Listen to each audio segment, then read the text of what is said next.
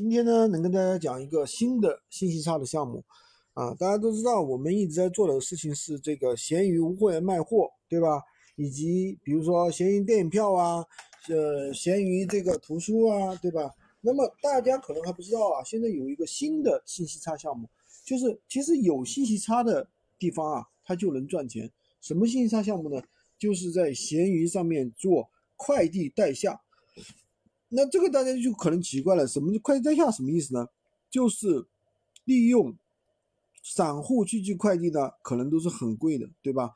比如说你从江西、江苏要寄一件十公斤的货到广东，那你到快递官方去下单的话，可能要九十二块钱。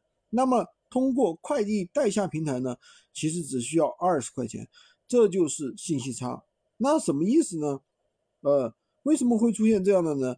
因为有很多商家呀，跟快递快递那个他们有一个合作啊，都有一个合作价，那么合作价呢的价格就会比较低，所以说我们正好就可以租用一些商家账户，散户用通过啊，把他们的平台啊，通过他们的平台把单子用商家的账户进行下单和扣款。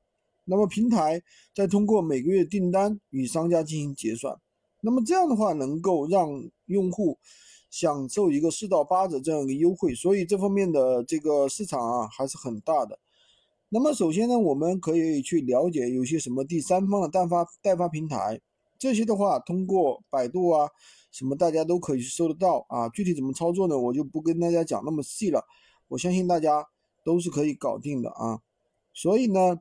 嗯，大家就是怎么说呢？要注意，最后还是那句话呀，没有做不了的项目，只有做不了好项目的人。你可能觉得很烂的项目，但是呢，仍然有人在里面能够赚大把的钞票。如果你正在找项目、找方法，不妨关注我，获取闲鱼快速上手笔记。